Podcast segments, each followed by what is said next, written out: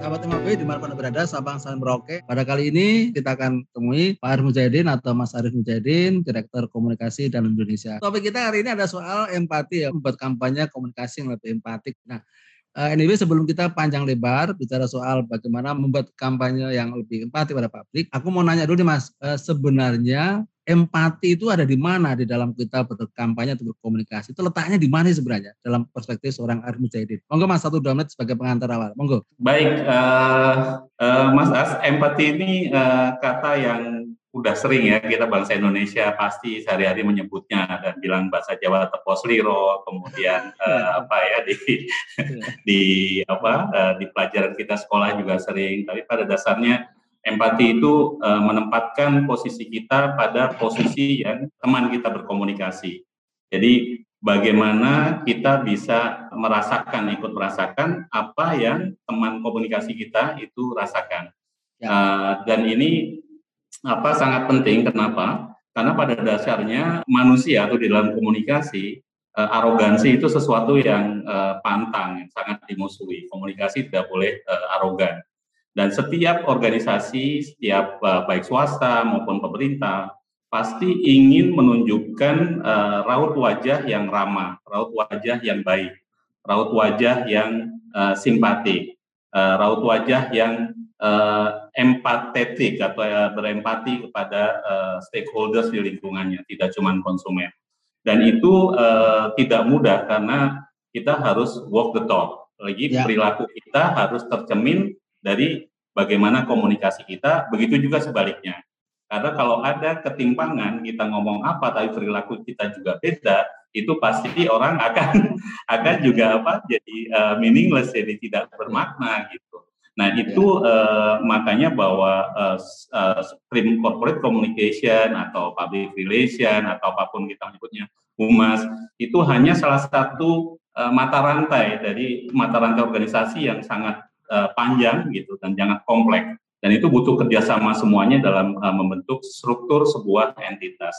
Itu sih Mas yang paling penting yang dibahas. Jadi komunikasi itu sebenarnya bisa di hulu bisa di hilir. Di hulunya mempengaruhi bagaimana organisasi apa berperilaku, uh, di hilirnya bagaimana mengamplifikasi perilaku organisasi itu kepada stakeholders yang lebih luas. Ya, oke. Okay. Sahabat MAP, di mana berada, Sabang Salam Merauke, Anda jangan ke mana-mana dulu ke dalam topik MAP Talk. Spesial kita kedatangan Mas Arif Mujahidin, Direktur, Direktur Komunikasi dan Indonesia. Kita bincang-bincang soal memenangkan hati publik melalui kampanye yang empatik. Nah, oke, okay, kita masuk ke intinya soal kampanye komunikasi. Nah, ini eh, tadi ya di penjelasan awal, elaborasi awal dari Mas Arif, kayaknya, aduh, Uh, keren mas ya. Uh, tapi itu kan implementasinya nggak mudah nih. Ketika kita sudah masuk ke dalam uh, eksekusi kampanye, ada nggak rambu-rambu komunikasi yang harus dipegang oleh kita kita ini, teman-teman sahabat-sahabat PR ini, supaya kampanye kita ini ada dalam koridor empatik tadi. Apa yang biasa Danon Mas Arief lakukan sebagai lesson bagi kita? Monggo Mas. Baik, untuk uh, Danon sebenarnya uh, secara global Danon itu memiliki sebuah visi yang uh, sangat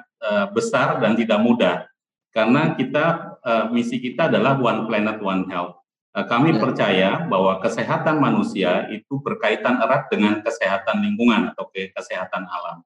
Sehingga kalau kita mau sehat, kita tidak boleh merusak alam. Kurang lebih seperti itu uh, cara mudah. Nah, misinya adalah uh, bring health through food to as many people as possible membangun kesehatan melalui makanan karena kami bukan perusahaan farmasi jadi bukan yang sifatnya uh, apa intervensi tapi kita lebih ke preventif promotif. Nah, itu yang dilakukan Danon. Di Indonesia sendiri uh, divisi kita ada divisi uh, air minum which is mereknya mungkin kita semua kenal Aqua yang tahun ini memasuki 48 tahun. Kemudian kita juga bergerak di uh, produk uh, nutrisi uh, khusus yaitu untuk ibu dan anak dan baru aja kita meluncurkan nutrisi untuk 40 tahun ke atas gitu. Bentuknya uh, susu namanya Fortifit. Nah, ini juga uh, kembali lagi bentuknya makanan. Nah, uh, Aqua sendiri kalau dilihat kampanyenya itu satu warna, Mas. Jadi ya. Aqua selalu mengkomunikasikan tentang goodness atau kebaikan. Ya. Jadi Aqua itu uh, kita uh, produk yang dihasilkan dari kebaikan alam alam yang terlindungi, uh, mata air yang terlindungi, sehingga kita juga harus melindunginya. Karena kalau nggak ada air, nggak ada bisnis aqua. Nah itu yang itu juga salah satu yang juga uh, berkaitan dalam perilaku. Uh, kemudian goodness ini untuk kebaikan itu kita melakukannya dalam beberapa pilar. Tentu saja pilar internal yaitu di workplace kita juga perusahaan harus memiliki kebijakan yang baik kepada karyawannya. Misalnya di Danone ini di Indonesia udah dua tahun lebih kita memberikan cuti melahirkan enam bulan dibayar, sementara pemerintah tiga bulan gitu. Jadi uh, itu salah satunya. Kemudian uh, suaminya juga dikasih cuti 10 hari pada saat istri melahirkan. Uh, kemudian uh, uh, kebijakan untuk apa health coverage tentu saja selain BPJS ada sendiri. Kemudian banyak lagi yang harus uh, ditunjukkan dengan perilaku itu. Nah, produk itu begitu ke konsumen juga harus melakukan kampanyenya yang baik. Nanti saya kasih ya. contoh uh, banyak sekali uh, kampanye Aqua rata-rata gitu. Tone-nya itu akan selalu apa ya, tidak teriak-teriak. Jadi kampanye itu uh, yang baik, uh, penuh senyum gitu ya. Kemudian di masa pandemi gitu, kita juga melakukan kampanye yang juga sifatnya empati. Misalnya apa yang sempat trending yaitu ketika billboard Aqua ya, itu uh, ditulis tulisan uh, untuk pertama kalinya kami tidak ingin Anda melihat billboard ini.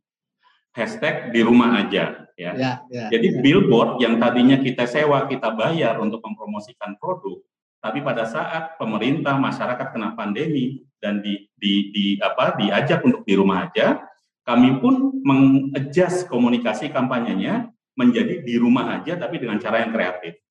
Jadi billboard tetap dibayar, tapi pesannya bukan belilah aqua. Tapi uh, untuk pertama kalinya jangan baca ini karena kalau baca ini Anda berarti di luar keluyuran. Anda mending yeah, di rumah yeah, aja. Yeah, Itu salah satu yang uh, yang kampanye dengan kreatif ya. Kemudian Itu yang uh, kategorinya cukup empatik ya Mas ya. Bisa dibilang empatik juga ya, meng mengempati karena situasi pandemi gitu ya. Gitu ya. Ya, Ya, ya, uh, ya tentu saja itu tadi bahwa untuk pertama kalinya kami nggak ingin ya. Anda melihat tulisan di billboard ini ya. itu sesuatu yang ya. Ber, ya. ya dan bertentangan dengan ya, ya, dengan ya. Uh, konsep uh, tradisional bahwa Anda harus lihat karena KPI billboard kan dilihat berapa ribu mata gitu. Ini Tapi malah dilihat itu jadinya kan ya, jadi malah dilihat banyak iya, orang ya. Dilihat. Tapi berarti kalau Anda melihat berarti Anda keluyuran. Kita nggak mau Anda lihat gitu. Jadi Anda di rumah aja. Itu salah satu yang uh, lumayan ya. itu uh, viral ya. Uh, ya kemudian ya. juga misalnya uh, yang dua itu tentang uh, kampanye masker yang juga terus ya. dilakukan. Jadi pada saat itu billboardnya juga digambari masker. Ya, ya, ya. Nggak digambari produk, tapi kata-kata di dalam maskernya itu dijadikan uh, conversation di sosial media, ya, yang juga pesannya sama, yang penuh empati uh, terhadap Eh, situasi pandemi yang sedang dihadapi. Jadi itu mungkin salah satu contohnya Mas As. Nah, membangun campaign tematik-tematik yang penuh empatik tadi itu apakah harus nunggu momentum yang lagi susah uh, atau justru lebih mudah? Ya memang lebih mudah di-create pada saat susah. Kan lagi susah nih pandemi ini. Jadi kita lebih mudah meng-create-nya secara artistik secara kreativitas. Atau sebenarnya itu kebutuhan yang yang sustain sustain gitu. Sepanjang masa panjang zaman berangkat dari visi saya kira semua visi perusahaan bagus ya mas nggak ada perusahaan yang visinya nggak bagus tapi kan ya, nggak semua itu bisa mengelola komunikasi yang empatik gitu. apa sih dorongan-dorongan supaya kreatif empatik dalam berkomunikasi itu muncul apa yang mendorong itu mas? Uh, yang pertama kebetulan kalau misalnya kayak merek Aqua ya Aqua itu kan pionir okay. uh, pelopor di produk air minum kemasan ya. uh, tahun 73 gitu kita tahu perjuangan uh, Pak Tirto Utomo pada saat awal-awal berjuang Kemudian Aqua juga pionir yang memperkenalkan uh, kemasan galon digunakan ulang ya. Galon guna ulang itu tahun 83. Yang sampai sekarang mungkin di kantor, di rumah gitu banyak sekali yang menggunakan. Dan kemasan itu masih sampai sekarang 70% bisnisnya Aqua masih menggunakan kemasan yang uh, ramah lingkungan itu, yang reusable yang digunakan ya, okay. digunakan ulang. Uh, kemudian juga tahun 93 orang-orang belum ngomongin sampah plastik, Aqua udah bikin uh, apa aqua peduli. Jadi ya. botol-botol dikumpulkan kembali, dicacah, dikirim waktu itu ke Taiwan. Dan itu hal-hal yang uh, memang udah apa ya sudah mendarah daging di okay. uh, perusahaan. Uh, kemudian, nah itu makanya saya bilang bahwa uh, semua perusahaan ingin baik, semua ya. perusahaan uh, apa ya ingin dilihat baik, makanya ya. perilakunya juga harus baik, jangan hanya uh, omongannya gitu. Jadi itu yang ya. itu yang dilakukan. Dan ini terus-terusan mas. Jadi KPI KPI internalnya pun uh, seperti penghematan air, penghematan karbon, bahkan Aqua itu uh, termasuk perusahaan FMCG pertama di Indonesia yang tersertifikasi B Corp. Okay. B Corp itu uh, itu dari dari Amerika dan itu sulit sekali. Jadi B Corp itu slogannya use business as a force for good. Jadi hmm. menggunakan bisnis sebagai kekuatan untuk kebaikan. Yeah. Dan itu di auditnya luar biasa. Kebetulan Alcoa yang pertama dan baru aja diperpanjang, uh, barusan aja selesai, skornya masuk. Itu tidak mudah karena dinilai semua tuh, mulai dari bagaimana gaji karyawan, uh, peraturan di dalam ini, kemudian perilaku di lingkungan, di masyarakat, itu uh, dinilai secara independen. Dan alhamdulillah Aqua kayak gitu. Jadi kita tersertifikasi B Corp. Dan Aqua juga yang pertama kali memperkenalkan kemasan yang 100% dari plastik daur ulang. Yaitu Aqua Life, mungkin yang 1,1 liter pertama di Bali, kemudian Jabotabek, tahun ini bisa di seluruh Jawa. Ya alhamdulillah itu juga salah satu yang uh, dilakukan. Nah, setelah perilaku kita baik, baru tadi bagaimana mengkomunikasikannya. Bukan hanya untuk membangun citra dan reputasi, tapi juga sebenarnya untuk menularkan, Mas. Kalau ya. semua orang baik, kan negeri ini jadi baik gitu. Jadi, Sosok, ya betul. Jadi ya. harus ditularkan. Itu itu yang itu yang paling penting sebenarnya. Ya. Dan di dalam uh, situasi pandemi itu menimbulkan momentum-momentum yang ya. juga menjadikan communication hook, hook komunikasi juga yang uh, relevan gitu. Komunikasi kalau nggak relevan juga nggak nyambung, makanya ya. di setiap momen, di setiap situasi harus tetap relevan. Nah, uh, jadi sebenarnya kesibukan tanda kutip kita kita ini di dalam konteks uh, berkomunikasi itu kadang-kadang patut dipertanyakan ya, kenapa kita harus sibuk dengan dengan dengan mengkreasi ini itu ini sementara kita lupa pada bahwa sebenarnya kita tuh punya value yang sangat kuat yang bisa kita komunikasikan. Kenapa harus mencari di luar? Nah, persoalannya ketika tidak ada value yang baik itu, ini gimana nih? Jadikan sebuah pencitraan aja, Mas. Iya. Jadi uh, kalau secara secara secara apa? Secara tim ya, Mas. Apa yang Mas Arif lakukan kepada tim agar terus uh, berpegang pada value kebaikan-kebaikan tadi yang ada dalam perusahaan? Ini bagaimana jagain tim kan tidak, tidak otak dan kepala uh, tim kita ini kan kadang-kadang suka apa uh, beda-beda mempersepsikan ini ya isu sebuah isu ya. Apa yang Mas Arief lakukan sebagai arranger tim untuk menjaga agar tim ini mampu uh, lead untuk menciptakan komunikasi yang berangkat dari goodness goodness tadi mas. Gimana mas cara Mas Arief mengelola itu? Baik, uh, jadi pada saat teman-teman atau ada karyawan bergabung, tentu saja ada orientasi. Ya. Jadi Anda ini masuk di rumah yang seperti apa sih gitu. Ya. Nah, orientasi ini penting untuk memperkenalkan organisasi kita. Jadi eh, rata-rata orang masuk ke sebuah organisasi itu karena pull factor ya, selain gajinya ya, juga ya, ya. pastinya uh, situasi di mana organisasi itu uh, ya dipersepsikan. Nah, begitu di dalam otomatis tantangannya beda gitu begitu lepas dari tiga bulan, dibilang honeymoon period selesai, mulai tugas, tugas, tugas, tugas. Nah, ya, ya. nah resilience atau ke, ketahanan dari masing-masing uh, orang ini kan beda. Nah, itulah ya. sebagai leaders kita harus tahu uh, pasukan kita. Jadi kekuatan masing-masing di mana sih gitu. Ya. Karena leaders yang baik itu yang bisa mengubah tanah liat menjadi tembikar yang mahal. Oke. Okay. Kalau yeah. kita cuma dikasih uang suruh belanja ke toko keramik, ambil yang mahal itu semua orang bisa gitu. Ya ya ya ya. Betul. Ya. Dan saya saya selalu bilang ke tim saya gitu bahwa uh, kesuksesan uh, seseorang atau sebagai karyawan sebagai profesional itu ibarat kata kalian benih, benihnya bagus. Ya. Tapi juga kalian harus ditanam di tanah yang subur, yang ya. cocok dengan benih itu. Ya. Selain itu, kalian juga harus memiliki petani yang rajin merawat, eh, menyiram, mengurus, memupuk. Nah, petaninya itu kan leadersnya, pemimpin-pemimpinnya. Nah, yang terakhir adalah kebaikan alam. Kalau nggak ada badai, petir, atau banjir bandang gitu, itu, itu uh, baru yang seperti ini tiba-tiba ada pandemi segala macam itu hal yang luar biasa. Nah, bibit ini akan tumbuh jadi pohon baik kalau semuanya itu baik gitu. Jadi di, ya. di tim saya juga selalu saya motivasi uh, supaya mereka karena yang baru kerja setahun sama sudah 10 tahun pastinya beda dari Betul. segi maturity-nya uh, dan kemudian juga di develop tidak hanya hard skill tapi juga soft skill. Bagaimana dia bisa bekerja sama, bagaimana karena itu tadi uh, apa kebaikan atau potensi yang kecil kalau berkolaborasi itu akan membangun bangunan organisasi yang kuat. Jadi nggak ada yang bisa sendirian gitu. Jadi sekarang ini uh, sudah tidak zaman Rembo lagi, orang satu orang perang suruh ngalahin semuanya itu udah impossible. Jadi sekarang lebih ke uh, teamwork dan itu membutuhkan tentu saja apa ya kesabaran dan juga uh, upaya yang terus menerus sambil uh, leadersnya juga harus memberikan uh, contoh atau uh, teladan. Kalau enggak nanti dibilang uh, yang saya selalu tekankan ke tim adalah kalian jangan jadi man manajer kodok ke atas ngejilat ke bawah nginjek. Ya. Itu nggak boleh. Ya, ya, ya, ya.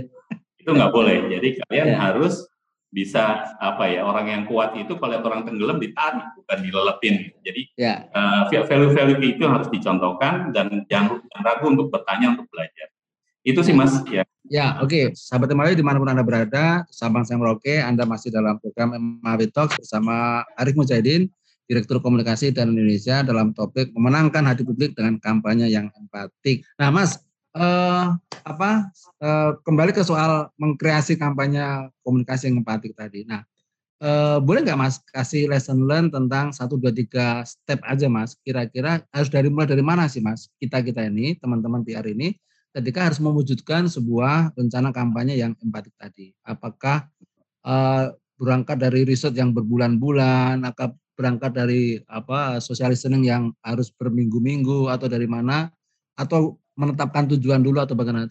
Dua tiga hal aja mas, things to untuk me, eh, ke teman-teman semua ini supaya uh, benar-benar kampanye komunikasi yang mau mereka lakukan itu empatik relevan kepada target uh, publik mereka. Monggo Mas Ari. Baik, bahwa yang paling penting kita adalah mendengar dulu. Ya. ya mendengar atau listening itu penting. Nah, setelah listening, kita baru uh, mencoba melakukan uh, planning.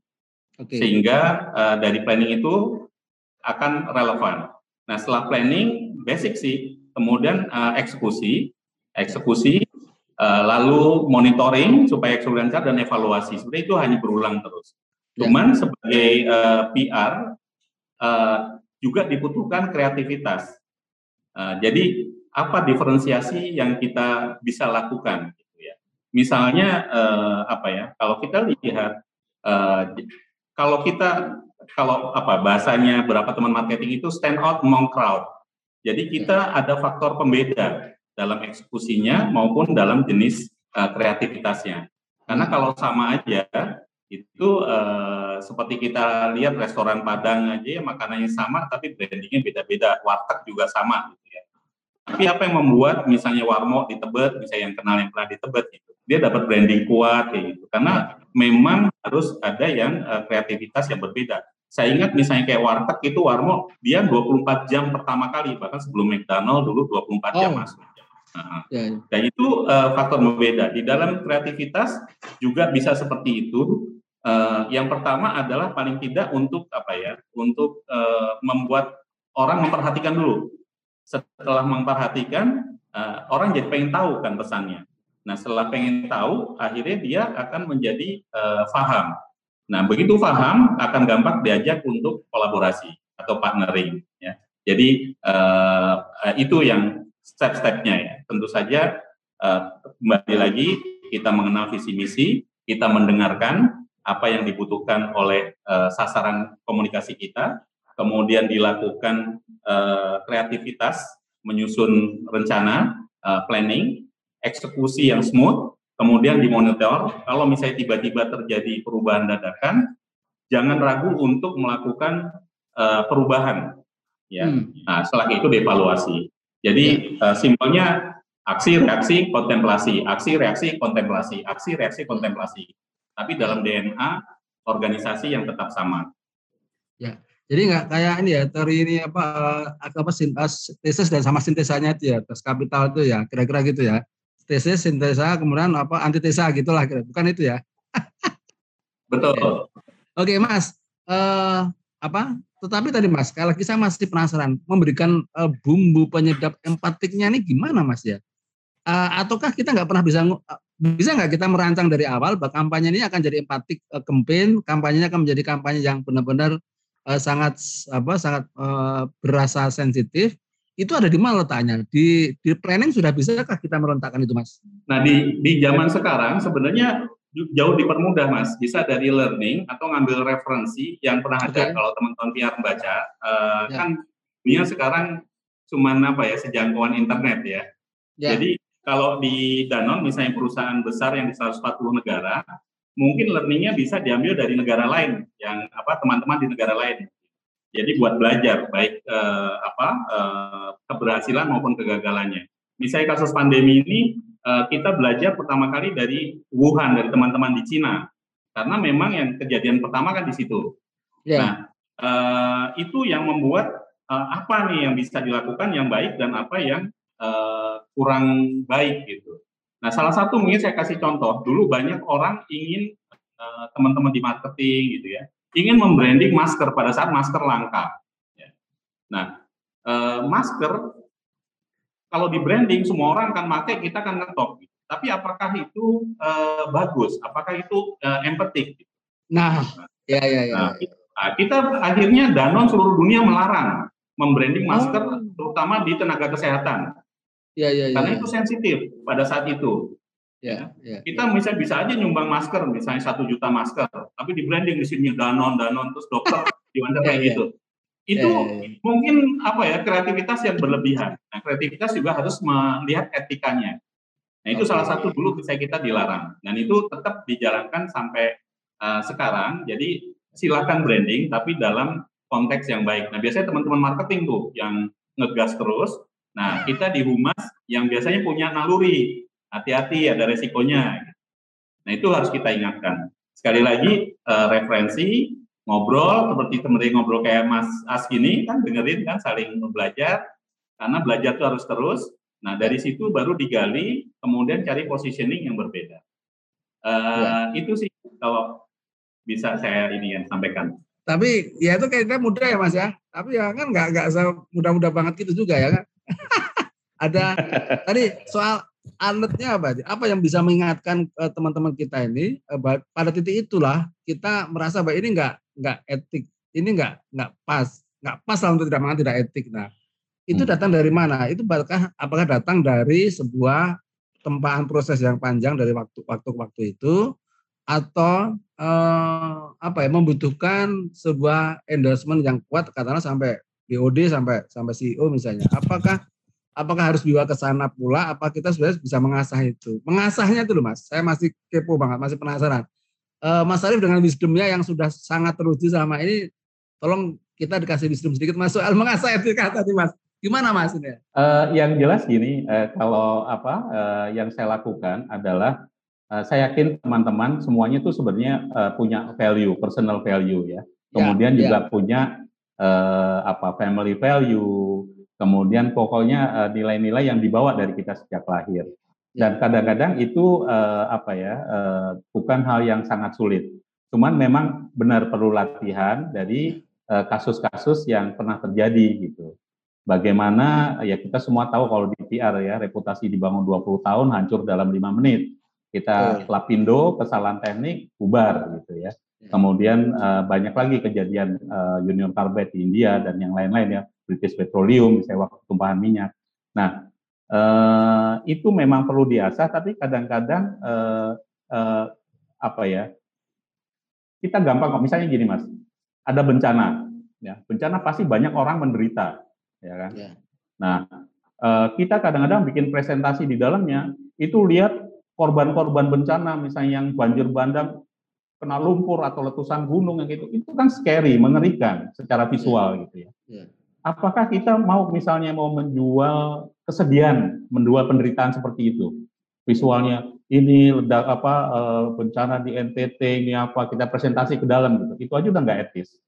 Jadi saya selalu bilang kalau kalian mau mengangkat visual, angkatlah upaya untuk membantunya. Misalnya ada teman-teman tim rescue uh, di Sukabumi waktu banjir bandang, mereka sedang menggotong aqua ke korban banjir yang pada hmm. saat itu air minum susah gitu. Ya. Yang di foto itu pas lagi ngangkatnya, bukan orang lagi sedih nangisnya gitu. Karena itu menunjukkan effort kita. Nah itu kan uh, pasti persepsinya beda dibandingkan misalnya ada orang yang apa ya maaf maaf kadang-kadang kita juga uh, kalau apa bikin apa ya bikin dokumentasi itu yang mengerikan seperti itu ya jangan gitu. Kita seharusnya jangan karena yang kita harus kedepankan adalah upaya menolongnya, effortnya gitu. Dan nggak usah over branding. Kadang-kadang orang over branding ya. Misalnya di baju, di topi, di apa branding itu kalau bahasa ini jadi suffocating pada saat kerja, kerja sosial uh, harus juga ditempatkan persepsi sosial. Jangan yeah. semuanya di branding sampai jidatnya di branding gitu untuk nunjukin bahwa perusahaan kita bantu. itu kan terlalu gitu ya. Jadi nah, nah ini, kan menarik, ini juga ya. Iya, ya. ini wisdom mas, ini wisdom. Jadi kadang-kadang teman-teman di marketing yang biasa branding itu kan ngotot, kenapa brandingnya gini, kenapa? Ya. Nah kita harus berantem di dalam, harus berani berantem. Anda salah, harusnya maksudnya nolong, ya. tapi Anda masih akan dianggap cari muka, beda loh. Nah ini biasanya partai-partai tuh mas kan, kalau ada bencana kan benderanya gede. ya, ya, ya. Nah kita jangan ikutan yang kayak gitu. Nah, itu mah udah nggak empati ntar ngasihnya yeah. satu perak ngomongnya 200 perak dan ini juga sama untuk budget untuk budget allocation itu saya juga yeah. uh, selalu di dalam misalnya kita punya uang satu miliar untuk sumbang bencana ya yeah. sebenarnya kita bisa untuk ngetop ambil aja 500 juta masukin iklan TV sumbangannya 500 juta tapi itu nggak etis menurut saya saya tahu teman-teman media butuh iklan gitu Ya, Tapi ya, itu ya. kan lebih baik disumbangkan uh, ya 90% gitu ya 10% boleh lah untuk budget yang lain-lain komunikasi atau apa. Tapi jangan diparuh gitu itu juga apa? Itu juga nggak etis. Nah yang seperti ini seperti ini yang seperti ini dan harus harus berani speak out uh, di dalam. Uh, dan saya yakin banyak kok di dalam organisasi orang-orang juga yang mau mengerti tentang masalah ini. Kenapa? Karena kita nggak boleh rabun dekat. Pengen mencapai yang pendek tapi yeah. jangka panjangnya dibilang ah jangan mau lagi dibantu itu. Dijai dimintain branding kiri kanan banyak ininya kayak gitu. Oh, oke. Okay. nah orang juga sekarang ada loh etika uh, apa untuk sumbangan sosial juga ada sekarang di teman-teman LSM betul, betul. nggak boleh orangnya disuruh nangis nangis terus di syuting di kayak gitu itu. Janganlah kacau kacau ya sih iya ini bukan telenovela bukan infotainment yang itu itu membangkitkan kampanye yang ya, yang ya ini ya, ini saya kira menarik sekali sahabat-sahabat MAW, saya kira menarik sekali. Jadi ini dalam banget nih artinya maknanya mininya dalam banget ya. Sahabat MAW di mana Anda berada, Anda masih dalam program MAW Talk bersama Arif Mujahidin, Direktur Komunikasi Danone Indonesia. Kita sudah apa sampai di penghujung acara. Mas Arif, sebelum uh, berpisah, boleh dong dikasih semacam uh, summarize tentang betapa pentingnya kita berkomunikasi yang empatik supaya kita, perusahaan kita itu atau organisasi kita benar-benar punya apa ya? Ya memang berangkat dari nilai-nilai goodness tadi. Gimana membangun kampanye komunikasi yang empatik supaya publik menjadi simpati pada kita sebagai korporat maupun organisasi. Satu dua menit Mas sebagai pamungkas, monggo saya silakan. Baik, terima kasih Mas As. Jadi untuk melakukan hal yang baik harus dimulai dari konsep yang baik, kemudian perencanaan yang baik, dan juga yang relevan dengan uh, target komunikasi kita. Uh, jadi menurut saya uh, kembali lagi uh, untuk komunikasi itu akan diterima jika uh, komunikasi itu tenang, relevan dan juga uh, apa relevan dalam konteks tadi akhirnya simpati yang muncul gitu. Simpati itu sebenarnya respon positif dari penerima informasi. Nah, untuk itu sebelum kejadian ya balik lagi mendengarkan, kemudian direncanakan dengan baik, disimulasikan bila perlu, kemudian pada saat pelaksanaannya terus dimonitor dan nanti di akhirnya dievaluasi. Saya yakin uh, banyak apa serpihan-serpihan mutiara yang bertebaran gitu di dalam uh, komunikasi yang kita bisa ambil uh, poin-poinnya. Jadi apa jangan cepat menyerah, apa terus menggali, terus belajar, belajar dari diri sendiri, belajar dari organisasi, belajar dari masa lalu, untuk memperbaiki. Jadi uh, evaluasinya tetap menurut saya uh, program kampanye apa pun biasanya saya melakukan uh, pakai apa keys, apa yang di keep, apa yang di improve, apa yang di start, apa yang di stop. Tapi yang jelas manusia pada secara natural itu tidak suka komunikasi yang arogan, yang marah-marah, ya, yang sifatnya tidak humanis. Tapi komunikasi jika disampaikan dengan cara-cara yang uh, relevan dengan audiens kita, uh, dan juga dikemas juga dengan konsep yang relevan melalui channel-channel yang relevan, uh, maka akan mendapatkan respon positif dan di situlah uh, letak dari hasil atau ya, hasil yang bisa kita tuai dari uh, komunikasi yang kita uh, rencanakan.